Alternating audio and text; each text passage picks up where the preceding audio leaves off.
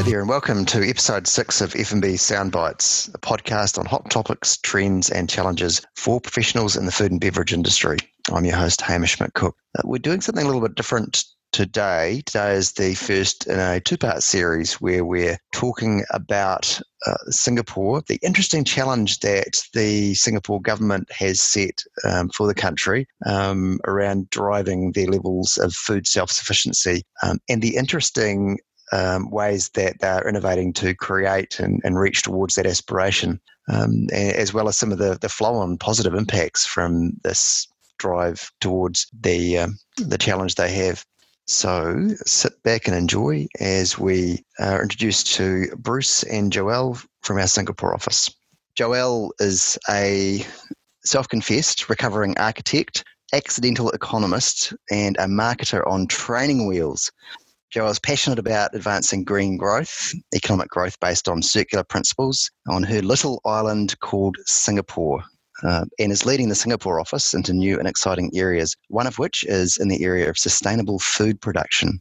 Bruce Neville is an unexpected flying Kiwi who moved to Singapore from New Zealand last year to help grow our digital consulting business. Bruce has a naval engineering background and a vast amount of experience working with complex systems across a range of industries and market sectors. He's passionate about using new technologies and smart ways for better outcomes. So, welcome, uh, Joelle, and welcome, Bruce. Thank you. Thanks, Hamish. So, it's uh, so nice to have you along today. I'm personally really interested in, in our discussion today. I've been long fascinated with Singapore, uh, a really small island nation, uh, densely populated, with with very few assets, but uh, an island nation that's become an absolute leading light in the ASEAN region in terms of its productivity, economy, and adoption of new technologies. It's, fascinating. So I'm I'm hoping today that we can have a really interesting discussion about how that is playing out in the food and beverage space, and uh, maybe we can you know, unlock some of the, the reasons that, that they're leading leading the world in, in many regards. So perhaps Joelle, you work in our, our Singapore office and you're actually from Singapore as well, which is great. Would you mind sort of helping me understand what the sort of situation Singapore finds itself in, and um, and what they're doing with respect to food and beverage from a from a governmental perspective and a national perspective. What's what's going on, um, and what what are some of the challenges they're facing in Singapore, and how, what are they doing to solve them? Yeah. So, very good morning, everyone. Um, in Singapore, with as you mentioned, you know, it's a small island. We've got very little farming land. Um, there are quite a few organic vegetable farms up north, and you know, some show farms yeah. here and there. But generally, agriculture is not a big industry. And quite recently, about I think a couple of years ago, the mm. government wanted to increase our um, food security and, and food resiliency and, and announced the target for 30 by 30, which is um, to produce 30% of our food locally by 2030. That's quite okay. a, a, sizable um, mm. increase from, from where we are at now. We import something like 90% of our food from everywhere around the world. And in fact, actually, in, in terms of food security, um, Singapore is I think by far the top in terms of um, just global food security because we import from so many different sources. But um, therein also lies that problem, right? Because we import so much of the food, we produce so little. It, it actually presents um, quite an interesting challenge, especially during this season, right, where mm. we had borders closing on us and food security issues were becoming more pertinent. Yeah, I just want to expand on that actually, but I think that's an interesting point. If, um, you're right. So Singapore is rated as the, um, I can't remember exactly, um, we could probably put a link to it in the, the text afterwards, but is rated as the, uh, the best performer globally for uh, food security, not because they have an abundance of natural assets, but because they've got a number of different strategies at play to manage their food security. It's a critical issue for Singapore as a nation and the government. So it helps to explain why why they've set such a, an ambitious target to um, treble the amount of um, locally produced and grown foods. That's that's interesting. So, so you're saying that they've they've got a, a deficit of resources to do that at the moment. Um, so it does pose a question from you know from my perspective, maybe from the listeners as well. What are the sort of things that they would actually look to do to to make such a dramatic change in food production on an island with such scarce natural resources? Yeah, it's a really interesting technology problem we've got there. Some of the farms we have up north of the island, and I say up north, it's, it's actually just 20 minutes drive from my place. No, nowhere is more okay. than 40 minutes away. yeah. It's basically just open farm, you know, with a, with a greenhouse top, and and most of the farms in Singapore are like that, right? You know, it's okay. open farms. But um, over the last, I would say five last five years, yeah. we've seen an increase in vertical farming. So these are mm. vegetables laid on trays and um, hooked on a conveyor belt on a on an A frame that goes up something like two or three stories, and they just rotate these vegetables on trays so that everyone gets um every one of those little wee cabbages get enough sunlight throughout the day and uh, so we see increase of vertical farming yeah and mm. and over the last again same last five years we've seen indoor precision farming coming up as well Indoor precision farming, is it? Yeah, indoor yeah. precision farming. So basically growing vegetables in a controlled environment. You've got lighting, ventilation, carbon dioxide, everything really controlled. You've got the farmers in lab coats. Mm. So that ensures um, uh, food safety and hygiene,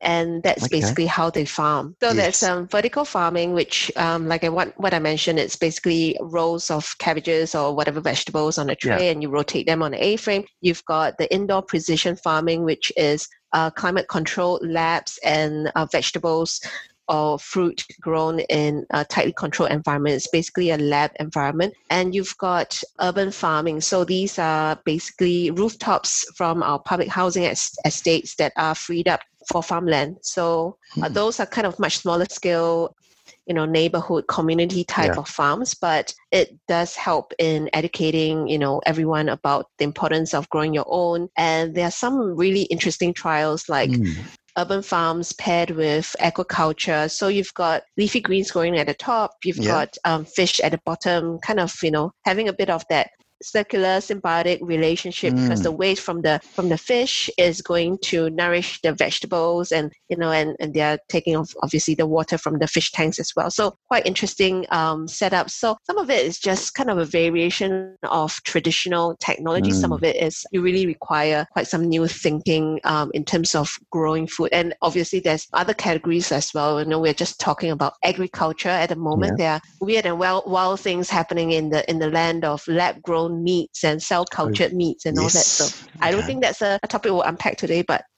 yeah, and that would count as well, presumably, if it's being grown in Singapore. Mm, that's interesting. So there's actually a range of different approaches that um, the government is supporting. Um, they're not they're not doing this, but they're actually just providing seed capital, presumably, to um, help individuals into the either vertical farming or into precision farming or urban farming. So we're getting a range of small, um, almost like experimental farming and, and growing and, and, and some land based agriculture as well. I think also you've got um, aquaculture set up around the island as well. That's presumably going to be a part of the increase, the, the 30%, 2030 as well. Now, one of the challenges I've got is that may not be very efficient or cost effective um, so I'm one, and if it's not efficient or cost effective, it'll be more expensive. And you know, I'm I'm just wondering what are the thoughts around how to actually scale it up, uh, make it you know, more um, effective. I mean, Bruce, have you got any thoughts about sure. about the challenge around that?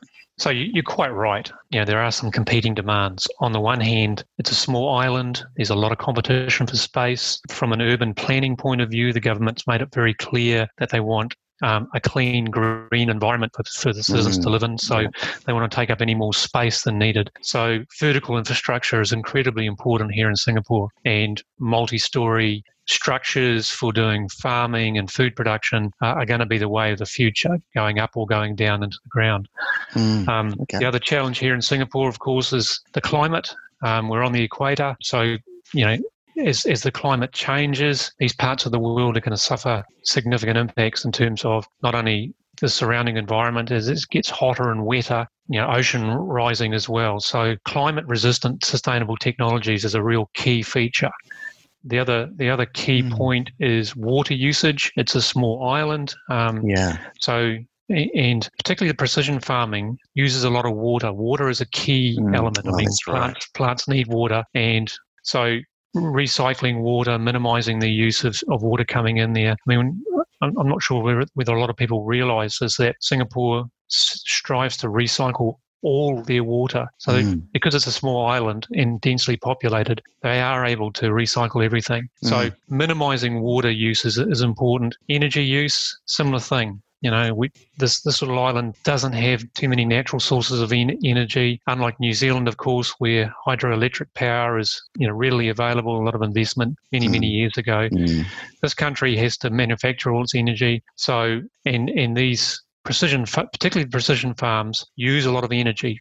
The climate is tightly controlled, as Joelle mentioned. It's like a laboratory. To scale it up to you know to an industrial scale, it's going to require large amounts of energy. So yeah. making it energy efficient, sustainable energy. And I guess the, the third element, which is a challenge here in Singapore, as it will be by 2030 in other parts of the world, is manpower. So right. okay. the aging population, it's predicted by 2030 here in Singapore that one in four Singaporeans will be over, over the age of 65. So there's a real drive to reduce the requirement for manpower. So yeah. that then leads to higher levels of automation. And and in Hamish, as we talk around in, in, other industrial contexts, you know, the factory of the future, you know, the lights out factory. Yeah. How can how can we reduce the you know the human intervention required to keep these industrial complexes going? So That's there are some really competing yeah. demands, and and you mentioned before um, startups and in small operations, and, and Joelle talked about that as well. That's a real challenge for the government. So to, to get this thing moving, we've got to move. We've got we've got to move from the, the startup concept into scaling it up to industrial strength. So no longer mm. little cottage farms and everything else. How can they get the scale to actually achieve that 30 by 30 ambition? Real interesting challenge. That is, that is. Uh, actually, I guess I'm just sort of reflecting on your comments around some of the constraints there. Traditional thinking, perhaps, around um, creating such a dramatic increase in produce um, or food production would be that you absolutely need to have land. You must have the land being rained upon or sort of an, a, a, natural source of water. You uh, also absolutely need to have the staff, the people to work the fields, and and you need the sunshine. You need you need lots of sunshine as well. But the interesting thing for me is that you've just explained the strategies that uh, that are being employed to produce food without potentially without natural sunshine, with mm-hmm. re, with water that's fully recycled, without land, actually, you know, vertical, multiple layers and, and buildings and whatnot. Um, the energy, I think, potentially is, is, is a challenge, but also, you know, and um, reducing the amount of human activity to create that produce as well.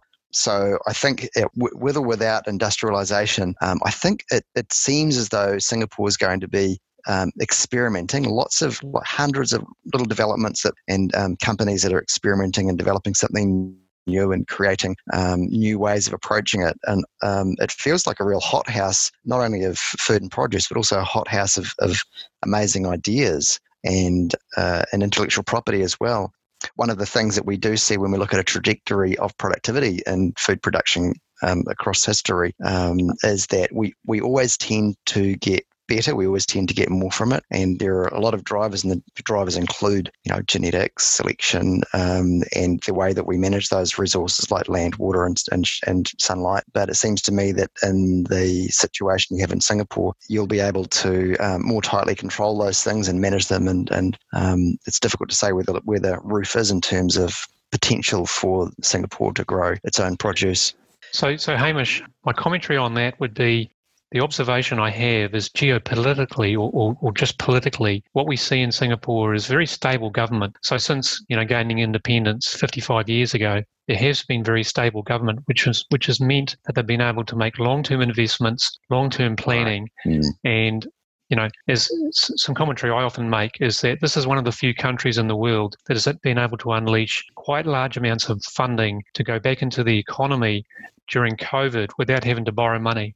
So, very astute leadership of the economy has followed through in mm. terms of the, the, economic resilience that we're seeing nowadays. And this is the same in terms of these long term plans. So, okay. unlike other countries which have short election cycles and changes of government, because the government here is actually reasonably stable, long term investment is able to be made, long term plans, and we can see these sort of targets which enable multinationals to come into Singapore with some assurance that if they invest, the rules are not going to suddenly change. There's not going to be some new planning rules. So if it makes sense mm. for the population of, of Singapore, the government will, will invest and, and will give as I said, multinationals the assurance that um, long-term strategies are going to be followed through with. So, mm. yeah, 30 by 30 is, is, is, is an ambitious um, target, but this little country has got a history of achieving ambitious targets, mm. and, and, and the population will go through it because ultimately it's good for the population here. Yeah, and it, it's it's one important strand